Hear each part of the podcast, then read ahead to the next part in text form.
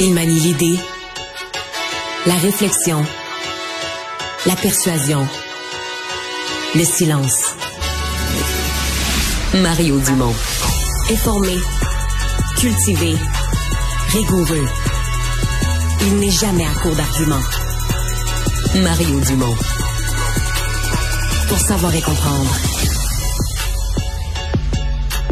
Bonjour tout le monde, bienvenue à Cube Radio. Bonne fin euh, d'après-midi. Euh, euh, avertissement du ministre de la Sécurité publique, toujours en lien avec ces feux de forêt. Mais une nouvelle forme d'avertissement, on nous dit carrément il faudra fermer les fenêtres. Il semble que d'autres euh, d'autres nuages de mauvaise qualité d'air ou d'air chargé de, de particules de ces feux de forêt euh, qui euh, s'en vient. Donc on dit entre autres pour les Montréalais, on aura sans doute des, des détails plus précis, mais on dit à partir du 15 juin, un panache en concentration élevée de particules fines pourrait affecter des régions comme Montréal, l'Outaouais, les Laurentides et l'Anaudière.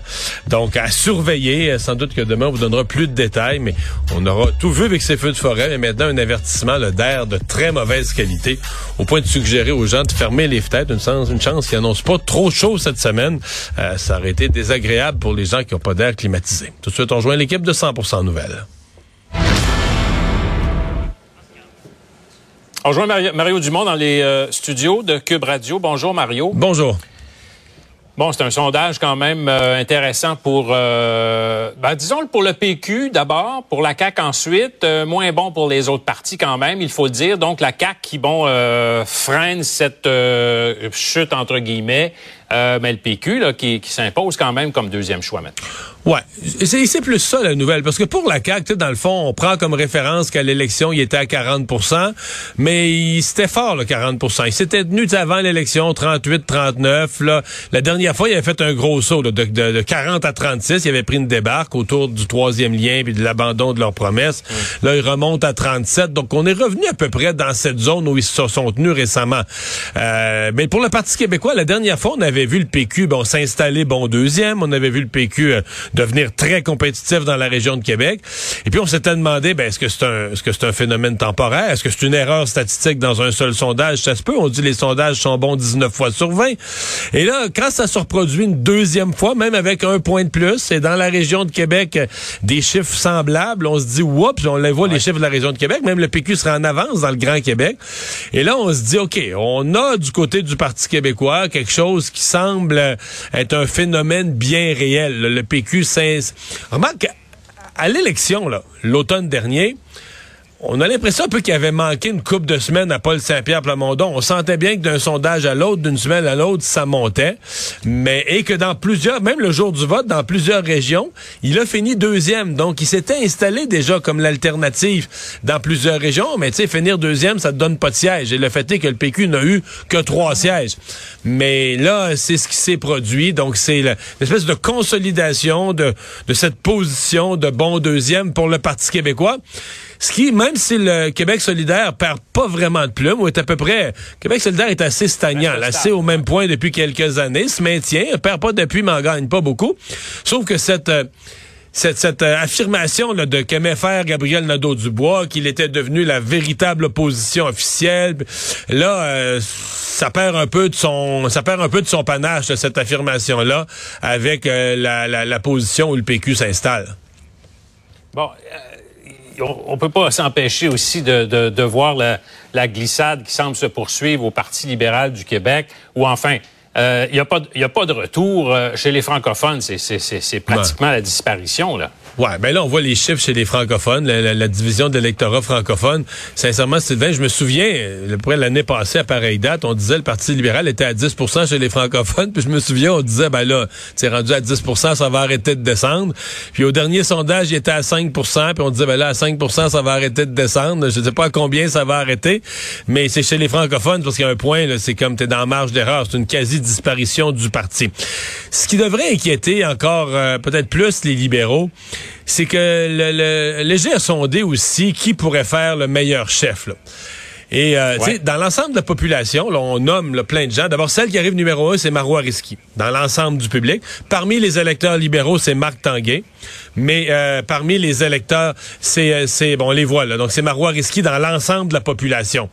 Mais garde la dernière mais à 11 ligne. quand même seulement. Non, mais, mais on se mais regarde, pourquoi ils sont tous à des faibles pourcentages? Sylvain, tu l'as à la dernière colonne? Ne sait pas. Hey. Puis ça, ne sait pas, ça inclut les ne répond pas ou des gens qui n'ont pas d'opinion. 68% Donc, en gros, ça veut dire que il y a plus des deux tiers de la population que tu leur proposes tous les noms, là, puis qui disent bof, là, tu sais, qu'il n'y a pas vraiment d'intérêt pour aucun chef libéral. Et même parmi les libéraux, donc parmi les gens qui disent, moi, là, je vote libéral, le, le, le, le pourcentage, le 13% qui disent je vote libéral, le ne sait pas est quand même à 55 C'est Même parmi ceux qui votent libéral, plus de la moitié regardent tous les candidats potentiels à la chefferie puis se disent bof, il n'y a rien qui m'inspire, rien qui me tente. Ah, Il y a un gros travail pour le Parti libéral de soit que ces candidats-là vont devoir s'activer, animer la course, présenter des idées originales, susciter l'intérêt, ou que d'autres candidats entrent dans la course. On n'en voit pas tant que ça. Ouais. Mais pour l'instant, pour le, pour le Parti libéral, c'est peut-être plus inquiétant ça. Parce que, tu sais, les sondages, tu peux toujours dire, regarde, là, c'est pas juste de nous sonder, on n'a même pas de chef. On a un chef par intérim. Tu sais, les sondages. Mais le fait que la course ne suscite pas plus d'intérêt à ce moment-ci, ça, je pense, ça doit être sujet de préoccupation. là. D'ailleurs, la course, ça part pas vraiment. Ben, hein. Ben, dans ce contexte-là, qui va sera tenté vraiment d'aller euh, se présenter là? Ça prendrait même un sauveur pour euh, changer carrément donc Ben, la je, je- vais te répondre. Je vais te répondre qu'aujourd'hui. Je pense que le sondage aujourd'hui, tel qu'il est publié, euh, l'homme heureux, c'est Marc Tanguay.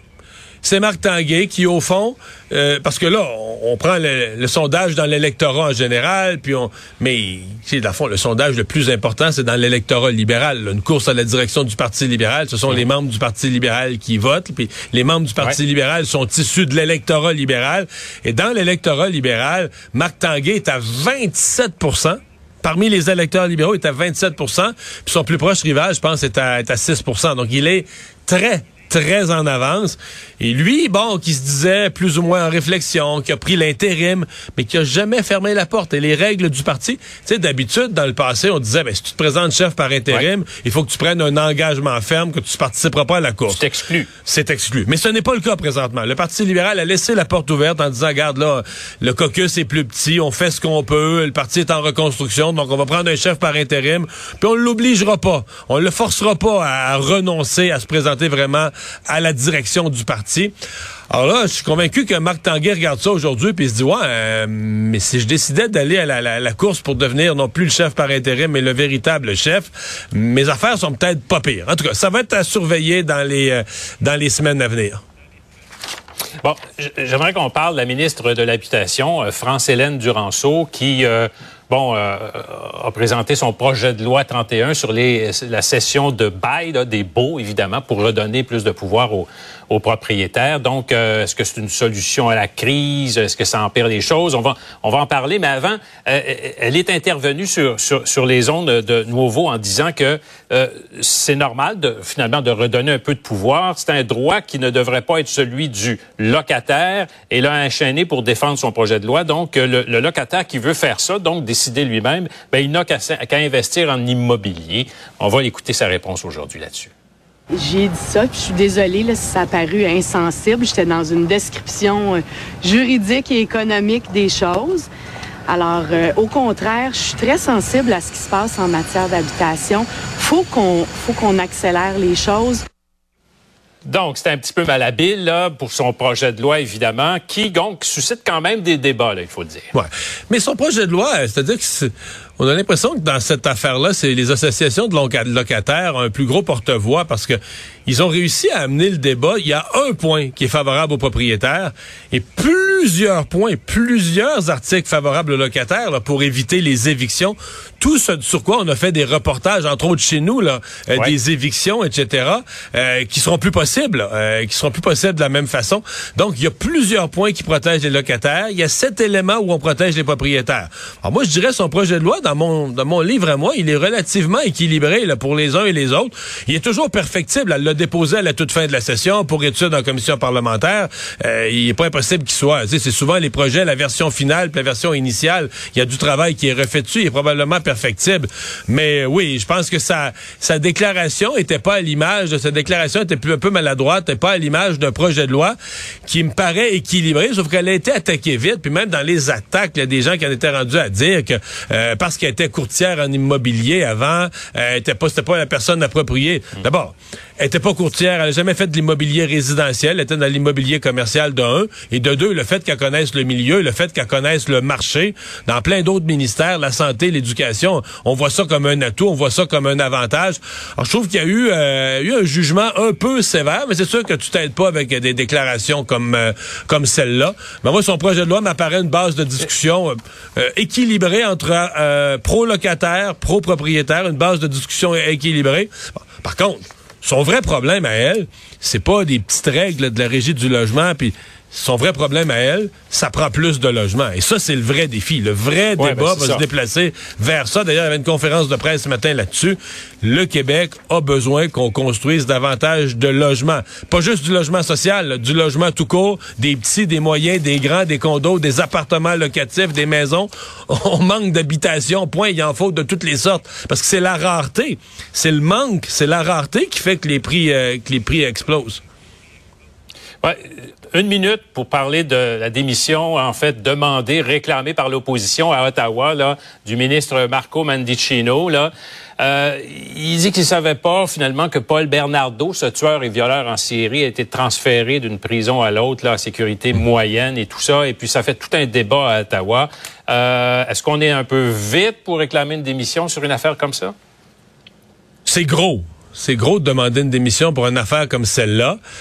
Par contre, il y a quelque chose qui marche plus dans ce gouvernement libéral. Je dois avouer, j'ai jamais vu ça parce que c'est le même même scénario dans cette histoire du transfert de Bernardo et du ministre de la Sécurité publique que dans le cas du, ministre Blair avec les services de renseignement.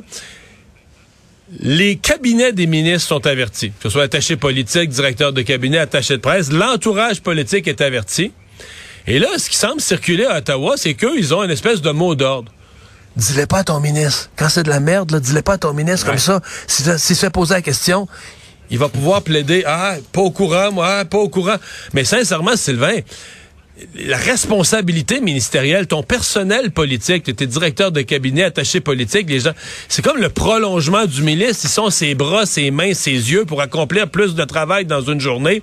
Ils ne peuvent pas, eux, dire, ah ben, pour protéger notre boss, on ne dira pas ce qui se passe dans le ministère, on ne dira pas ce qui se passe dans les prisons, on ne dira pas, de telle sorte que si un jour la question y est posée, il va pouvoir devant le public plaider l'innocence. Ça tient pas la route, là. Pas deux secondes et là-dessus, l'opposition a raison de montrer les dents et, et c'est pas très bon pour la euh, cohésion au sein du Parti libéral, évidemment. on a quand même un gouvernement minoritaire actuellement. Merci, Mario Dumont. Salut.